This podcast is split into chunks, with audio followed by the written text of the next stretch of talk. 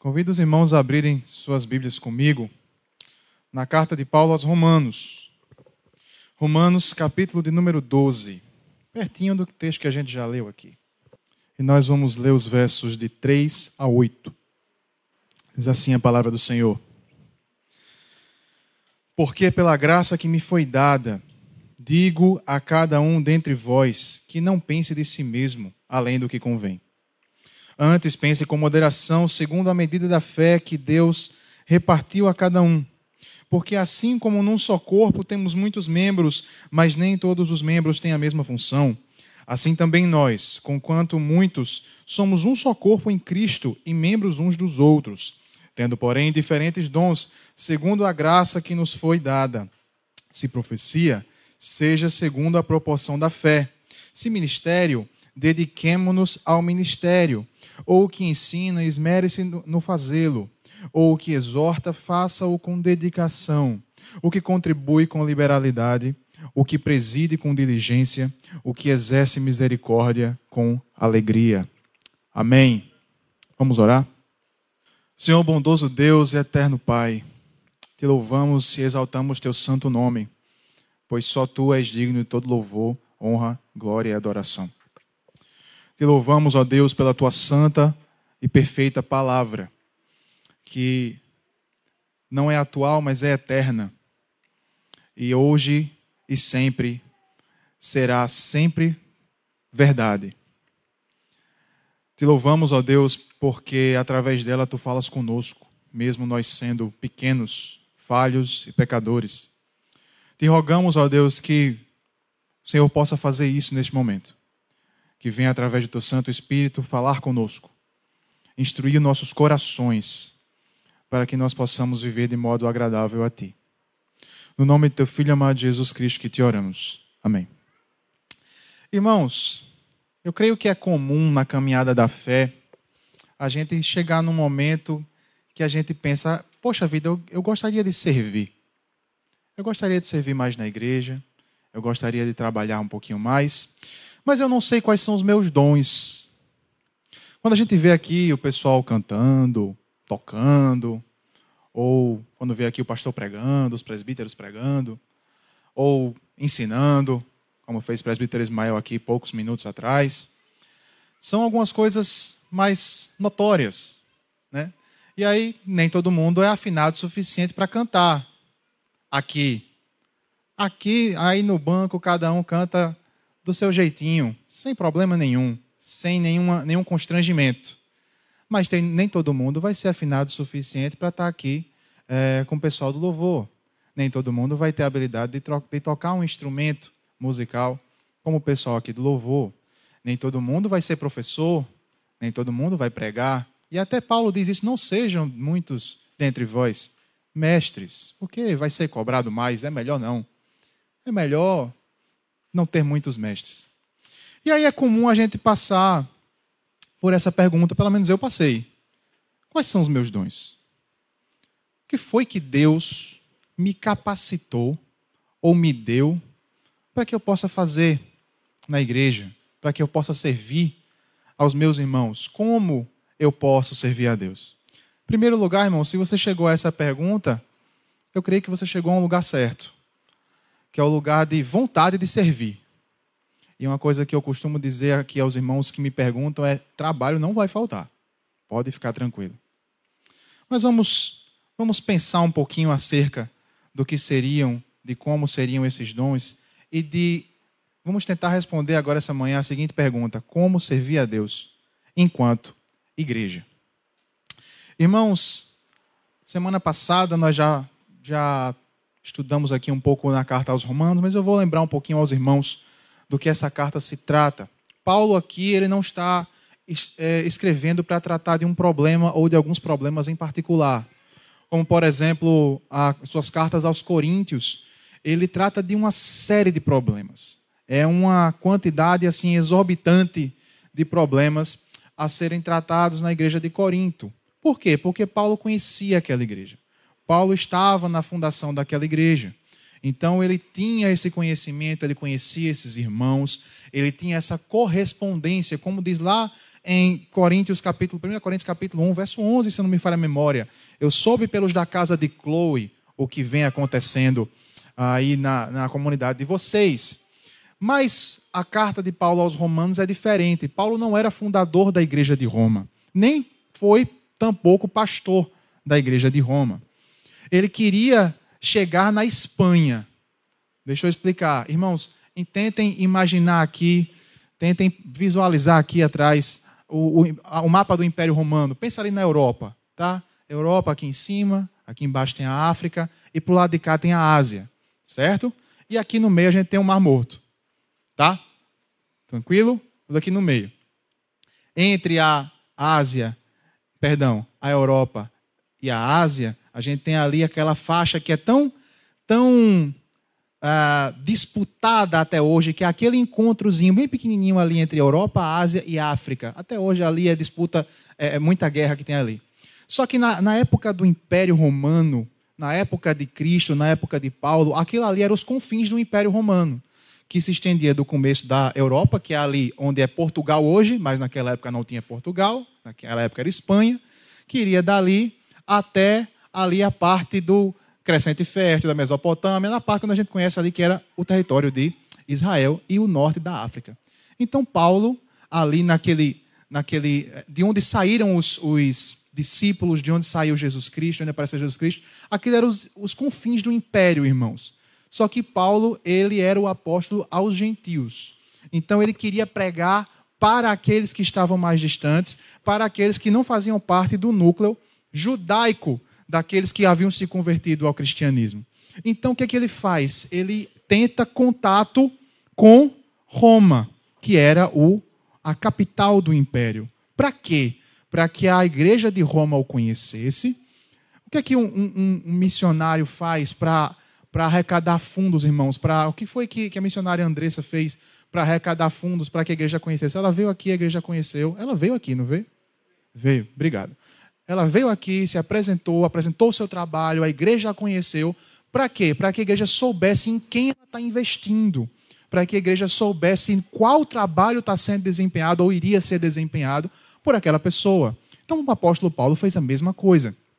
Ele envia essa correspondência à capital do império, que tinha poder aquisitivo de fazer isso acontecer, para que ele pudesse é, ser enviado para a Espanha, que na cabeça de Paulo eram os confins da terra. Quando Jesus Cristo disse: Vocês vão ser minhas testemunhas em Jerusalém, Judéia, Samaria e até os confins da terra. Paulo, entendendo estar obedecendo esse mandamento de Cristo, ele desejava com todo o seu coração chegar à Espanha. Então ele envia essa carta à igreja de Roma. E como a gente já viu, mas eu vou repetir mais uma vez: 11 capítulos dela são doutrinários, irmãos. Do capítulo 1 até o capítulo 11, Paulo está destilando doutrina do evangelho ele está tratando das questões, de algumas das questões que, é centrais da doutrina do Evangelho. Ele fala de pecado, ele fala de justificação pela fé, ele fala da certeza da salvação, ele fala da nossa postura diante da certeza da salvação. Ele fala em várias coisas que são riquíssimas. Alguns dizem que a carta de Paulo aos Romanos é o resumo do Evangelho. Alguém já chegou a dizer que se nós perdêssemos todas as Sagradas Escrituras e sobrasse só a carta aos Romanos, ainda teríamos o suficiente para sermos salvos. Então, até o capítulo 11, nós temos doutrina.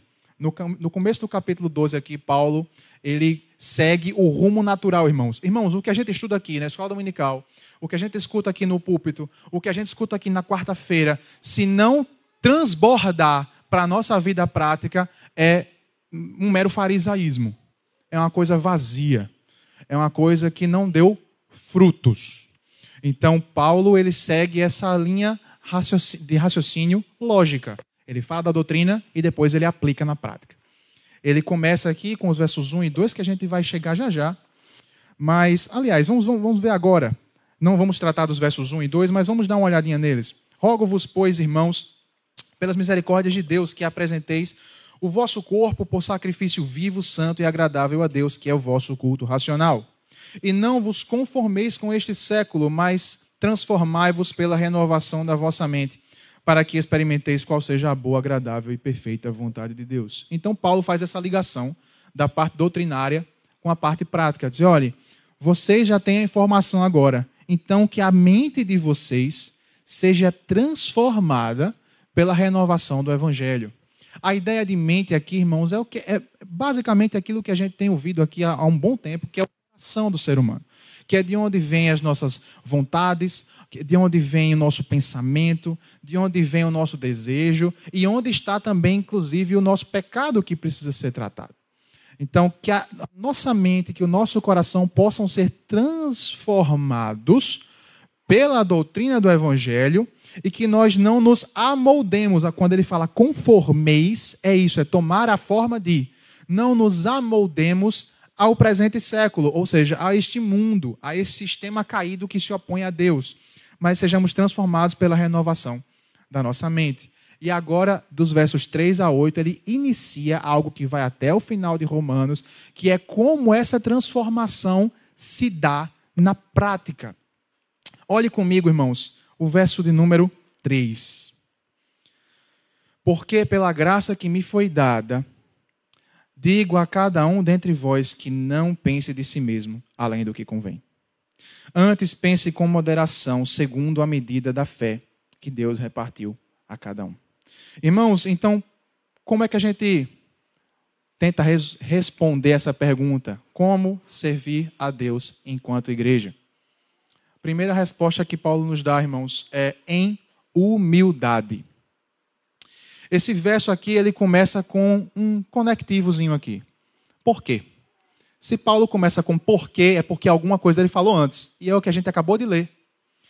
Logo, quando a gente tem, quando Paulo roga, pede pelo amor de Deus, rogo pelas misericórdias de Deus, que apresenteis o vosso corpo por sacrifício vivo, santo e agradável a Deus, que é o vosso culto racional. Ele não está falando aqui de algo de racionalismo. Não é uma oposição ao, ao, a ser um culto espiritual. Não é isso. Mas é um culto que nutre também a nossa mente. E é um culto que parte da nossa mente também. Mas não é racionalista. Não, não entendamos dessa forma. E aí, não devemos então nos conformar com este mundo, mas sermos transformados. E aí, Paulo justifica como é que a gente faz isso. Por quê? Porque pela graça que nos foi dada, digo a cada um dentre vós que não pense em si mesmos. Irmãos, Paulo conecta essa transformação a, uma, a um resultado óbvio, a uma consequência óbvia. Que deve acontecer na vida do crente quando ele tem a mente transformada. Irmãos, a gente não pode, pelo menos a gente não deve, olhar para as pessoas e dizer: ah, Fulano não é crente. A não ser que a pessoa confesse que não é. Ou com muito cuidado, observando muito cautelosamente e com muito temor. Mas é muito difícil olhar para uma pessoa que diz ser crente e dizer essa pessoa não é crente. A gente tem que ter muito cuidado com isso muita responsabilidade nisso. Mas a ideia, irmãos, é que a árvore se conhece pelos frutos. Então, quando os frutos não condizem com uma mente renovada pelo Espírito de Deus, a gente talvez não possa afirmar categoricamente aquela pessoa não é crente, mas aparentemente pode não ser. Paulo aqui, irmãos, ele depois de fazer esse conectivo entre teoria e prática, entre transformação e frutos, entre mudança de mente e mudança de comportamento, ele legitima a autoridade dele ao fazer essa exortação. Ele diz: Pela graça que me foi dada, digo a cada um dentre vós que não pense de si mesmo além do que convém. Quando ele fala aqui a graça que me foi dada, irmãos, a gente tem que ter cuidado para a gente não entender errado. Que graça é essa que o apóstolo está falando? Essa graça aqui não é a graça salvadora. Não é esta graça que Paulo está se referindo neste verso. Não é a graça que a gente viu semana passada lá em Romanos 8, que nos livrou da lei do pecado e da morte e nos trouxe para a lei da vida. Não é esta graça que Paulo está se referindo. Então, que graça é essa que o apóstolo está se referindo? É a graça de servir enquanto apóstolo.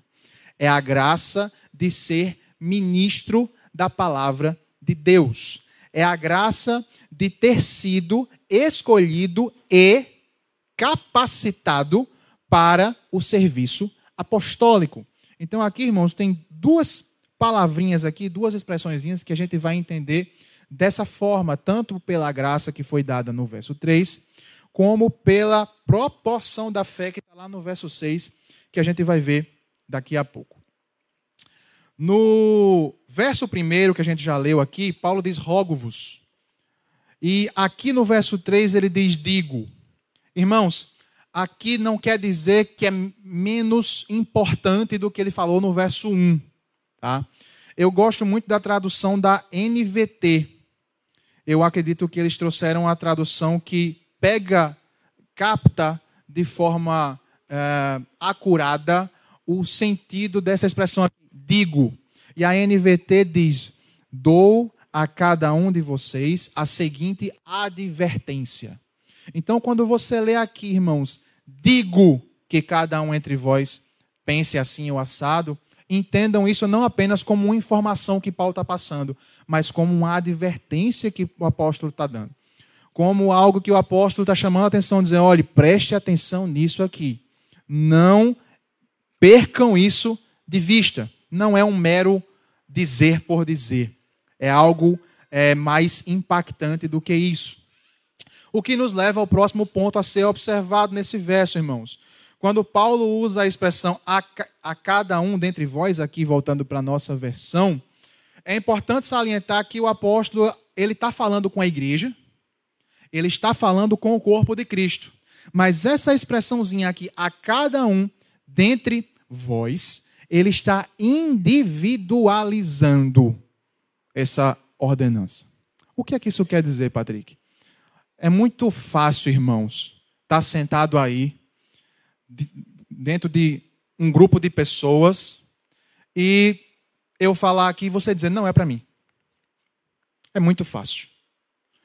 Mas quando Paulo fala acerca desses pontos aqui que ele vai falar, irmãos, ele está falando com cada um individualmente. E é assim que a gente tem que tomar a palavra, irmãos. Irmãos, a gente tem uma mania de, às vezes, parar e pensar: Fulaninho devia ouvir isso aqui. Não, irmão, você que deve ouvir isso aqui. Porque Deus trouxe você, Deus não trouxe Fulaninho, às vezes, né? Às vezes Deus trouxe Fulaninho. Se Deus trouxe Fulaninho, é para ele ouvir e você também. Irmãos, eu gosto da ideia de pensar o seguinte: quando você for ouvir uma pregação, leve uma enxada, não uma pá. Porque a enxada você puxa para você. A pá você joga para o lado de lá. Irmãos, se Deus colocou, se Deus trouxe você aqui hoje é porque Ele quer falar com você. Não é com o outro. Aliás, e também com o outro. Mas pense em você. Então, é muito fácil a gente ficar dentro do grupo. Ah, a igreja precisa fazer isso, a igreja precisa fazer aquilo, a igreja precisa ser isso, precisa ser aquilo. Mas aqui foque em você. Você precisa ouvir isso. Qual é o recado, irmãos? Qual é a mensagem? Que cada um tenha uma imagem de si mesmo que corresponde à verdade. A palavra que Paulo usa aqui, ele usa a mesma palavra algumas vezes, bem, bem como alguns derivados dessa palavra, que é a palavra fronel, que tem a ver com mente, pensamento, com íntimo. Não é só um pensamento. Irmãos, às vezes a gente fala de pensamento, parece uma coisa muito absurda, mas parece uma coisa muito, muito efêmera. Mas você só está aí sentado porque na sua cabeça o teto não está pegando fogo. Porque se na sua cabeça o teto estivesse pegando fogo, você ia sair daqui correndo. A ideia é essa, irmãos. Quando fala de mente, de transformação, é a forma que a gente vê o mundo. Não é só um pensamento que a gente tem agora e esquece e passa. Essa é a ideia. E aqui a, a gente poderia parafrasear o que Paulo escreve aqui quando ele diz: pense com moderação. Aliás, não pense de si mesmo além do que convém. Antes pense com moderação segundo a medida da fé. A gente poderia parafrasear o que Paulo está dizendo aqui da seguinte maneira: não tenha um pensamento elevado além do que convém pensar mas pensa em um pensamento sóbrio. Claro que a, Almeida, revista atualizada, não vai escrever dessa forma redundante. Mas o impacto do que Paulo está falando é isso. Não pense em um pensamento soberbo, não pense em um pensamento elevado. A palavra é hiperfronel, um pensamento além do que deve. Mas pense em um sofronel, um pensamento são, um pensamento coerente, um pensamento que corresponde à realidade. A ideia aqui, irmãos, é que ninguém tenha um pensamento elevado demais, mas também não tenha um pensamento muito rebaixado de si mesmo. Que venhamos e convenhamos, irmãos. Muitas vezes esse pensamento muito rebaixado, ah, eu não sou ninguém, ah, eu não sou nada. Muitas vezes isso é só um desculpa para receber um elogio. É uma falsa modéstia, uma falsa humildade. Venhamos e convenhamos aqui. A palavra-chave aqui é moderação, irmãos. Pensem com moderação. Um pensamento são, um pensamento sóbrio não devemos cair em nenhum dos dois extremos. Nem daquele que nós somos o ponto fraco de Deus, o centro do universo, a última bolacha do pacote, nem enredar por uma falsa modéstia, como a gente acabou de tratar, nem tampouco devemos cair no erro de pensar que não somos nada. Me permitam aqui, irmãos, ler um trecho do famoso poema de Augusto dos Anjos, A Psicologia do Vencido. Nas suas duas últimas estrofes, ele diz: já o verme, este operário das ruínas, que o sangue podre das carnificinas come e a vida em geral declara guerra, anda a espreitar meus olhos para roê-los e há de deixar-me apenas os cabelos na frialidade inorgânica da terra. Aqui, irmãos, o poeta ele olha para a morte e não enxerga nada a não ser o fim. Nós, entretanto, não devemos, irmãos, nos enxergar como criaturas tão desafortunadas e de existência tão vazia. Nossa existência não é vazia, nós não somos um acaso, nós não somos um acidente cósmico. Nós não, nós não somos seres que, ao morrermos, vamos deixar de existir. Nós somos criaturas feitas à imagem e semelhança de Deus, irmãos. Você não deixou de ser alguém que comunica quem Deus é em certa forma, de forma limitada, é verdade, mas comunica quem Deus é. Nós, pelo fato de sermos imagem e semelhança de Deus, irmãos, nós comunicamos que Deus é amor, que Deus é sábio, que Deus é misericordioso, que Deus é relacional, entre várias outras coisas. Nós somos nascidos em pecado, e aí entra a parte que a gente não deve se achar uma bolacha do pacote. Você é imagem e semelhança de Deus? É. Não deixou de ser em momento nenhum. Mas essa imagem de semelhança de Deus ela está manchada pelo pecado. E nós temos que ter uma, uma visão realista acerca de nós mesmos. Entretanto, mesmo nascidos em pecados, nós, se você crê em Jesus Cristo como Senhor e Salvador da sua vida, você é regenerado. Então, irmãos, nós somos, nós somos cidadãos de dois mundos. Nós vivemos aqui, eu creio que aqui todo mundo é cidadão brasileiro, eu acho que não tem nenhum estrangeiro aqui. Nós somos cidadãos daqui dessa terra, irmãos, mas nós somos cidadãos do céu. Nós estamos aguardando a volta de Cristo. Irmãos, isso é uma visão moderna. É claro que eu poderia passar muito tempo falando aqui, tem muita coisa para ser falada dessa, dessa questão. Mas isso é uma visão sã. É uma visão moderada acerca de nós. É, a, é, entender que nós somos santos, sim, somos santos, somos justos, justificados pelo, pelo sangue de Cristo, mas ainda somos pecadores, que ainda vamos falhar com Deus e uns com os outros. Nós somos servos de Deus, irmãos. Eu acho que essa é a melhor definição, curta, que pode ser dada. Nós somos servos de Deus. E aqui, trazendo para o contexto de servir em humildade, entendemos que todas as coisas boas que fazemos, irmãos, elas são graça de Deus. Todos os nossos dons. O pessoal que cantou aqui não sabe cantar independente da graça de Deus. Existe estudo? Existe. Existe técnica? Existe. Existe dedicação? Existe. Mas antes de todas essas coisas, existe graça de Deus. Se ele está te usando, amém, irmão. Glória a Deus. Mas não se ache por isso. Lembre, lá em Números 22, a gente vê que Deus usou até uma jumenta. Quanto mais eu e você. Quando a gente olha para Jó capítulo 2, a gente vê que Deus usou até o diabo, irmãos. Então, que aprendamos a servir em humildade. não achando que nós somos mais do que ninguém. Como servir enquanto a Deus enquanto igreja, irmãos? Versos 4 e 5. Em unidade. Aqui, irmãos, Paulo utiliza uma analogia que ele gosta muito, que é a do corpo, que a gente cantou aqui agora. Lá em 1 Coríntios 12 ele usa, lá em Efésios 5 ele também usa essa mesma analogia, nós somos corpo. Quando ele fala aqui, irmãos, assim como num só corpo temos muitos membros, a ideia é a diversidade das funções a serem exercidas no mesmo corpo. A gente vai falar da diversidade no próximo tópico. Aqui a gente vai se focar na unidade desse corpo.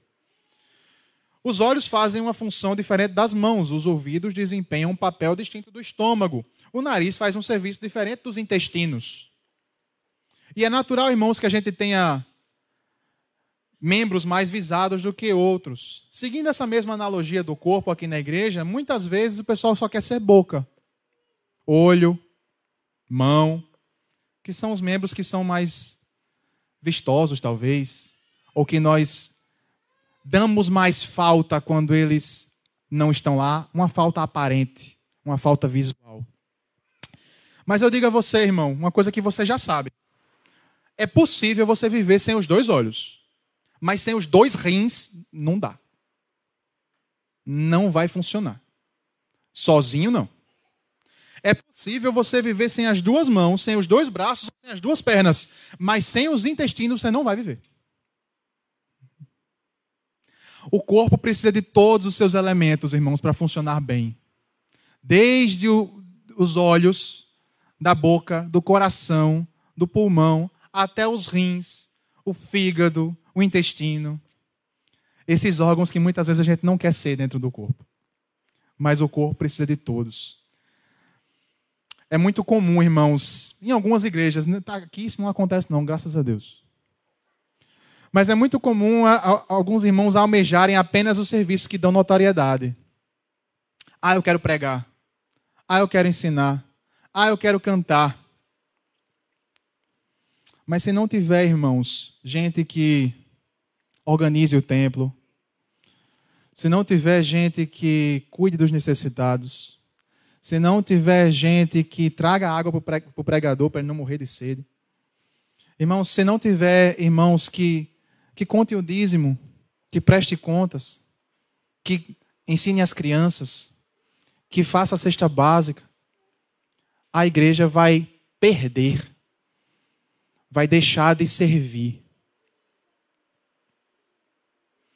Aqui, irmãos, tem uma coisa muito importante que eu gostaria de ressaltar. Quando ele diz assim no verso 5: Somos um só corpo em Cristo. Paulo usa essa mesma expressão em Colossenses. Lá ele está preocupado em ensinar a igreja a ser igreja, mas olhando sempre para o cabeça que é Cristo. Então ele fala da unidade da igreja, mas ele começa logo com os dois pés na porta, falando de Jesus, pois nele foram criadas todas as coisas, no céu e na terra, tudo vem dele, tudo é dele, tudo foi criado. O universo não gira em torno de você, irmão, gira em torno de Cristo. O universo gira em torno de Cristo, metaforicamente falando. Não estou dizendo que Jesus está no meio do universo lá, não. Seja lá onde isso for. O mundo não gira ao seu redor, gira ao redor de Cristo, da glória dele. Mas aqui Paulo não para por aí, irmãos. Ele diz que nós somos membros, só um só corpo em Cristo e membros uns dos outros. Irmãos, alguém já disse que quando a gente canta no louvor, é a hora que a gente mais mente. Eu estava ali atrás, sentado ali do lado da mesa, pessoal ali atrás, observando enquanto a igreja cantava Somos corpo, assim bem ajustado, unido, vivendo em amor, uma família. E aqui, irmãos, é muito bonito cantar isso. É muito fácil. Não estou reclamando do hino, tá, irmãos, da canção, de forma nenhuma. Uma bênção. Mas é muito fácil olhar para o irmão que está do seu lado e dizer: Ah, eu preciso de ti, meu querido irmão. Mas quando termina o culto, a gente desce a escada, vai embora para cada um para sua casa e acabou. Acabou, eu preciso de ti, querido irmão. Acabou, precioso és para mim, querido irmão. Acabou o corpo unido, vivendo em amor, porque o irmão pensa diferente de mim.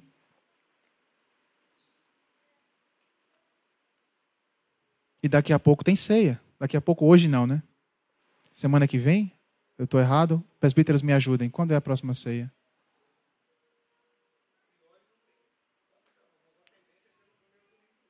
Obrigado. Primeiro domingo do mês tem ceia. E a gente, às vezes, está aqui separando o corpo de Cristo, irmãos. Em João capítulo 17, versos 20 e 21, nosso Senhor Jesus Cristo ora da seguinte maneira: Não rogo somente por estes, estes sendo os, os discípulos que estavam ali com ele. Não rogo somente por estes, mas também por aqueles que vierem a crer em mim por intermédio da Sua palavra, a fim de que todos sejam um. Como és tu, ó Pai, em mim e eu em ti, também sejam eles em nós, para que o mundo creia que tu me enviaste. Irmãos, a unidade da igreja é uma coisa tão séria que nosso Senhor Jesus Cristo instituiu isso como marca para que o mundo nos veja e perceba que existe um Deus através da nossa unidade. Perceba o que Jesus está dizendo aqui, irmãos. Para que o mundo creia que tu me enviaste. O que? Que todos sejam um. Como tu, ó Pai, és em mim e eu em ti. Também sejam eles em nós a nossa unidade uns com os outros e com Cristo é aquilo que o mundo vai olhar para nós e dizer: esse povo é estranho. Mas estranho no bom sentido. Tem um cidadão ali que o caba tem dinheiro, mas ele está preocupado com o outro ali que é humilde. O cidadão que é instruído, que tem todos os diplomas que você possa imaginar, mas está ali preocupado com uma pessoa que nem escola, nem escola teve às vezes. Irmãos, a gente tem que ter cuidado para não criar barreiras onde Jesus Cristo destruiu.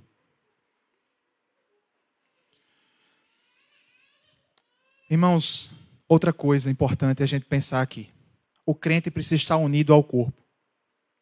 Um membro fora do corpo não sobrevive.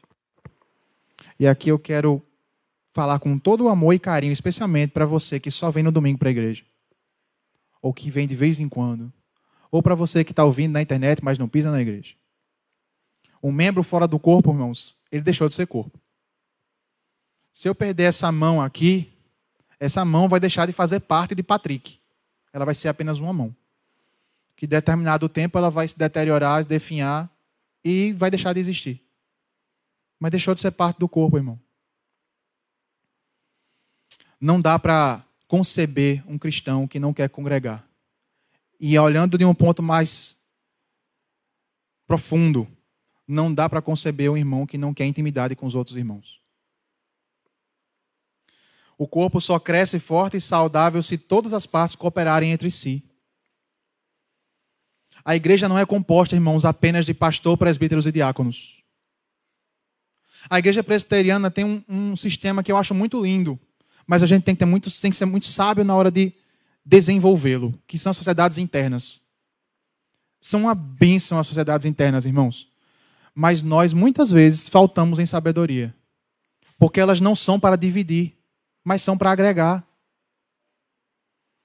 Não é porque o culto que tem aos sábados frequentemente é organizado pela mocidade, que é só para a mocidade estar aqui, não. Não é porque tem uma programação que é feita pela SAF que é só para a SAF estar aqui, não.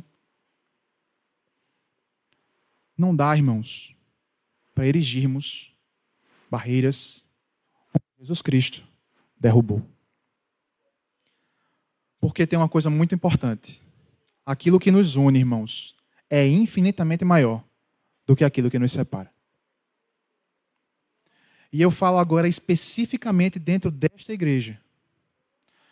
Porque, irmãos, essa, essa verdade a gente pode aplicar para os nossos irmãos de outras denominações. Nossos irmãos batistas, assembleanos, enfim. Aquilo que nos une é maior do que aquilo que nos diferencia. Mas seria muito infantil da minha parte ou da nossa parte entender que aqui nós não temos as nossas diferenças entre nós. Mas quando nós olhamos uns para os outros com humildade, que é a base de todo o serviço, quando eu olho para os irmãos que acabaram de chegar, quando eu olho para os irmãos que estão nos visitando, nossos convidados que estão aqui, quando eu olho para os meninos, eu tenho que entender, eu tenho que ter no meu coração aquilo que a palavra nos ensina. Olhar para cada um de vocês e entender que vocês são maiores que eu. E que eu estou aqui para servir. E isso se aplica a cada um de nós, irmãos. Porque o que nos une é Cristo. Como servir a Deus enquanto igreja, irmãos? Versos 6 a 8. Em multiplicidade. Dentro da igreja de Cristo, irmãos, os mais variados dons são encontrados. Essa lista que a gente tem aqui é só uma lista, tem outras. E a finalidade dessas listas é dar exemplos. Não é exaurir, não é dizer só tem isso aqui. Se você não se enquadrar aqui, você não serve. Não é isso. O apóstolo está dando exemplos de dons administrados pela pessoa do Espírito Santo na igreja. Aqui, irmãos, no verso 6, é que a gente chega naquela expressãozinha que eu falei antes, que é tem mais ou menos a mesma ideia de pela graça que me foi dada no verso 3. Aqui ele fala, tendo, porém, diferentes dons, segundo a graça que nos foi dada. Se profecia segundo a proporção da fé. Perdão, eu tinha falado proporção da fé, não era, é a graça que nos foi dada, que é exatamente a mesma coisa. Deixa eu corrigir aqui. Ele usa exatamente a mesma expressão. Pela proporção da fé. Então, irmãos, aqui a ideia, perdão, pela graça que nos foi dada. A graça aqui não é a graça salvadora, repito mas é a graça que Deus deu de cada um ser o que é. Você não precisa. Talvez Deus lhe deu o dom de pregar. Talvez Deus vocacione você como pastor, como missionário, missionária, como professor. Talvez. Mas você não é obrigado a ir para esses caminhos. Você tem outras formas de servir. E essa obra, irmãos, ela é feita pela pessoa do Espírito Santo de Deus. Se a igreja ela é una em Cristo, se a igreja ela é unificada, centrada na pessoa de Cristo, a distribuição dos dons é feita pelo Espírito Santo. E Patrick, para que eu quero saber disso? Irmãos, Deus não errou ao lhe dar os dons que ele deu e ao não dar os dons que ele não lhe deu. Deus não errou. Deus não cometeu nenhum equívoco. Porque quem fez isso foi a pessoa do Espírito Santo de Deus. Não foi eu que escolhi. Não foi você que escolheu. Não somos nós que escolhemos. Sim, cabe a nós treinar, estudar, aprimorar. Cabe tudo isso. Mas não foi você que escolheu. Aqui, irmãos, o apóstolo ele segue, ele dá uma, uma lista, né?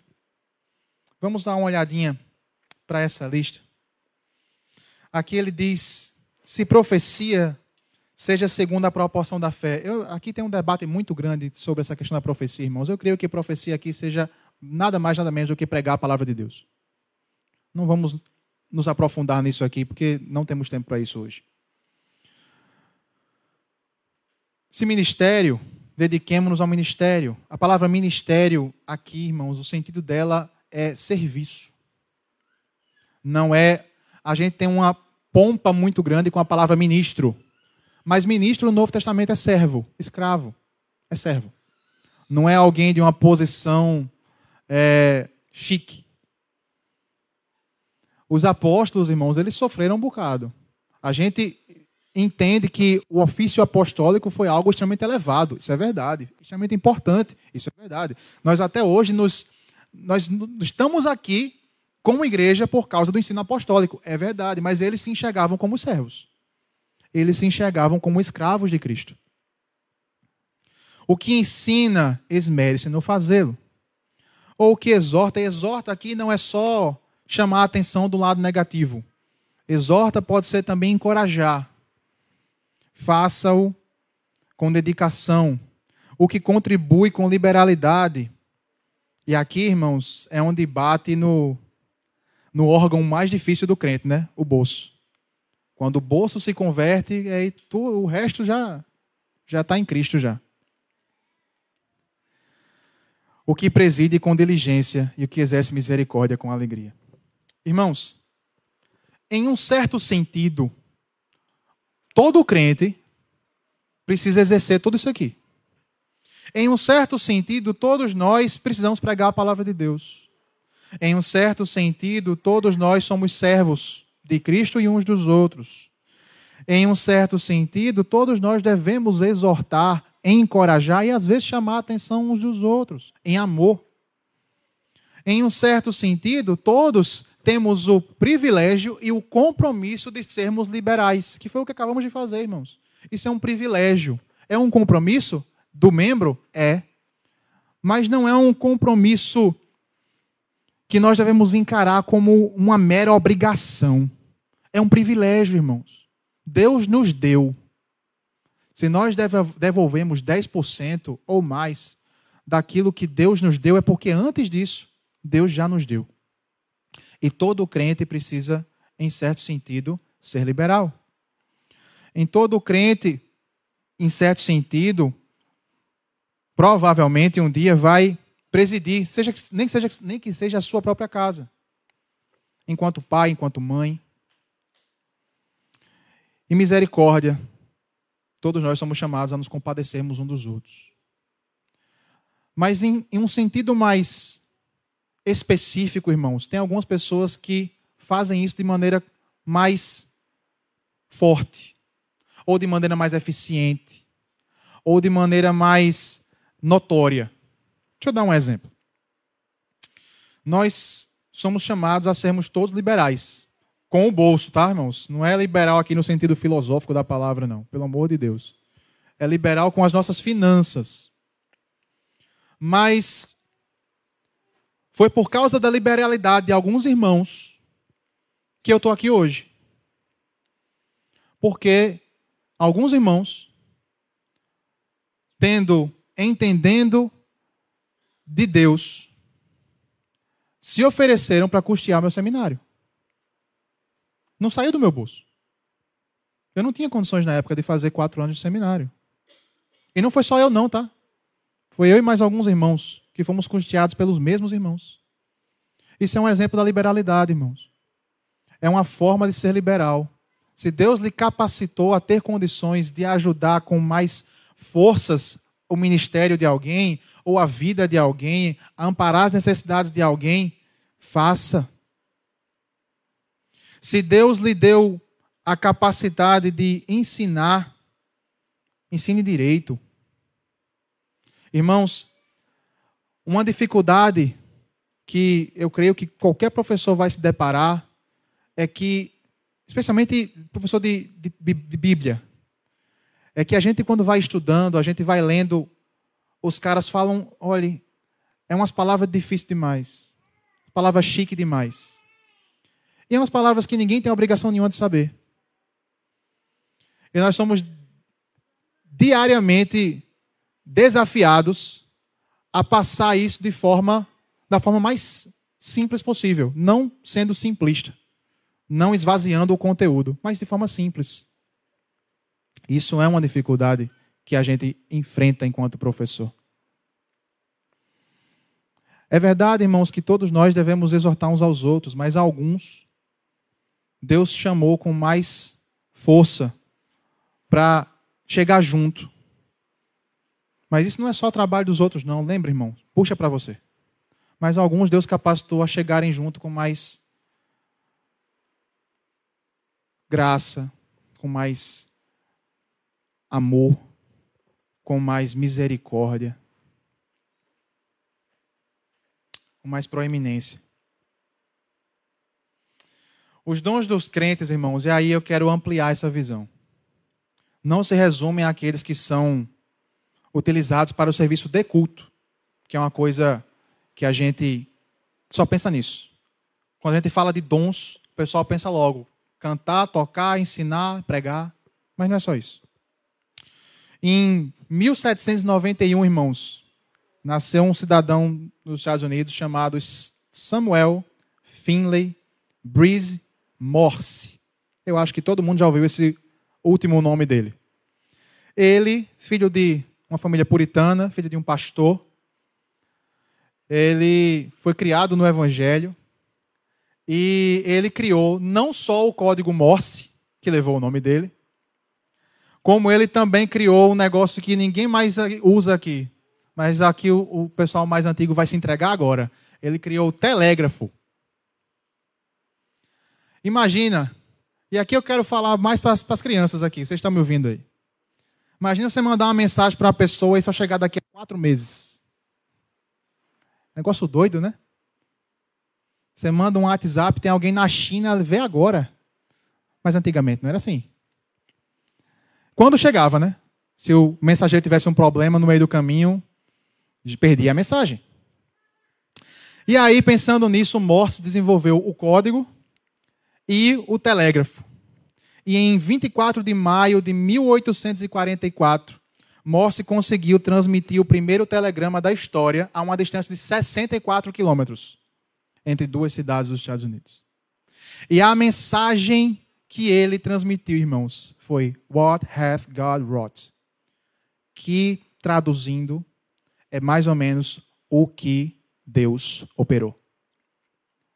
Irmão, irmã, se você é professor, médico, advogado, engenheiro, se você trabalha para o Estado, se você é do setor administrativo, se você faz artes manuais, se você faz bolo, se você costura, se você supervisiona a produção de salgadinho, faça isso para a glória de Deus, irmãos. Conta-se a história de um sapateiro que se converteu e perguntou a Lutero: Lutero, eu sou sapateiro, me converti, o que, é que eu faço agora? E Lutero respondeu: Faça o melhor sapato e cobre um preço justo. Irmão, você não é obrigado a saber cantar, ensinar, nada disso não. Mas Deus lhe deu capacidades. Deus lhe deu, Deus lhe dotou de habilidades para fazer o que você faz. E dentro dessas habilidades, irmãos, você pode usar essas habilidades para exercer misericórdia. Você pode exercer misericórdia no seu trabalho com um colega que está passando por uma dificuldade. Às vezes nem crente ele sabe que você é.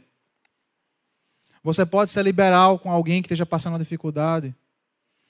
Você pode pregar a palavra e deve pregar a palavra para essa pessoa. Exercer isso aqui aonde você está, irmão. E fazer o seu trabalho da melhor maneira possível entendendo o que é para o Senhor. Você pode trabalhar em casa, mas lave os pratos como para o Senhor. Varra a casa como para o Senhor. Dom, irmão, não se resume ao serviço eclesiástico. Dom é tudo aquilo que, em unidade, em humildade, que Deus distribuiu de forma tão plural para que nós sirvamos uns aos outros. Como descobrir meus dons? Patrick, você não me respondeu. Você quer descobrir aquilo que você sabe fazer? Então faça. Como é que você descobre seus dons? Servindo. Se você ficar pensando muito, você não vai fazer nada. Sirva. Se prontifique. Chegue junto da sociedade interna que você está enquadrado. Chegue junto do conselho diga: Eu quero servir. Aperrei o pastor, no bom sentido, ele vai arrumar um trabalho para você. Sirva. Você só vai descobrir aquilo que você sabe fazer fazendo. Você não vai descobrir aquilo que você sabe fazer sem fazer. E esses dons, irmãos, eles têm que ser confirmados pela comunidade. Isso é muito importante. Isso pega muito na humildade, lá em cima. Deixa eu falar de mim, para não, não dificultar o lado de ninguém. Eu,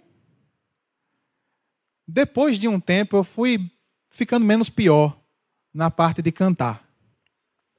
Mas eu não quero expor minha mãe, não. Eu amo minha mãe. mas às vezes ela é bem sincera. E quando eu era mais novo, tu sabe, né, Verinha? quando eu era mais novo, eu cantava dentro de casa, minha mãe olhava para mim com todo amor e carinho e dizia: Hum, tá desafinado? Tá desentuado que só. E foi depois, estudando, treinando, participando do coral, que eu fui ficando menos desafinado. E aí isso tem que ser ratificado pela comunidade, irmãos. Eu não posso chegar aqui e dizer, eu quero cantar. Chegar para o pastor Ramon e dizer, pastor, eu quero cantar. E aí tocar aqui. Vamos, como que é essa música aqui? Queremos o teu nome engrandecer. Se for desse jeito que eu cantei, você já não entra no louvor. Canta aqui comigo. E aí você canta desse jeito, ele vai dizer: Olha, irmão, vamos estudar. Agora não vai estar tá dando para ingressar no louvor. A gente tem que ter humildade para ouvir isso. Tem que ser ratificado pela comunidade, irmãos.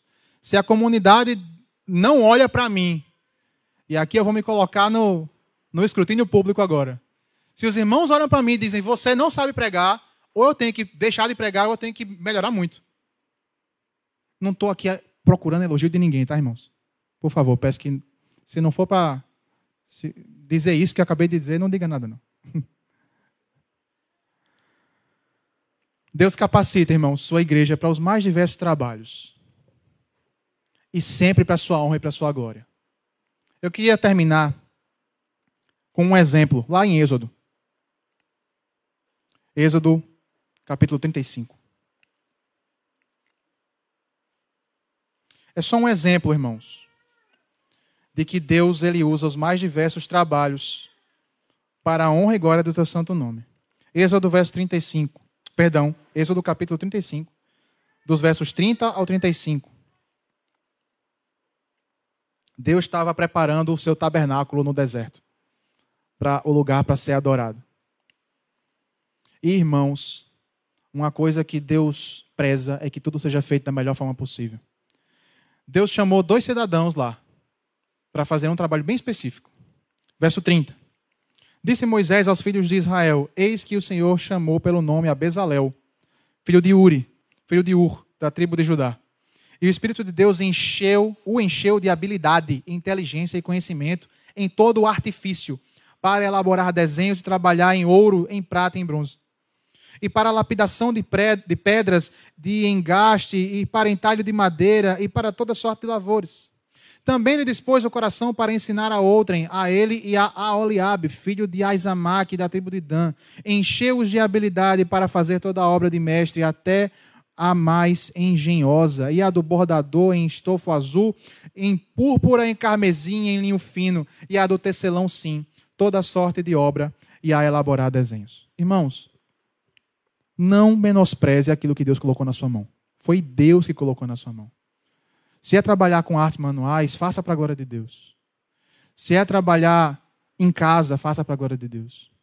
Se é trabalhar no serviço público, faça para a glória de Deus. Ou o que quer que nós façamos, irmãos, que nós façamos para a glória de Deus e para serviço uns dos outros. Não esconda seus dons. Foi Deus que deu, e Ele deu para serem usados.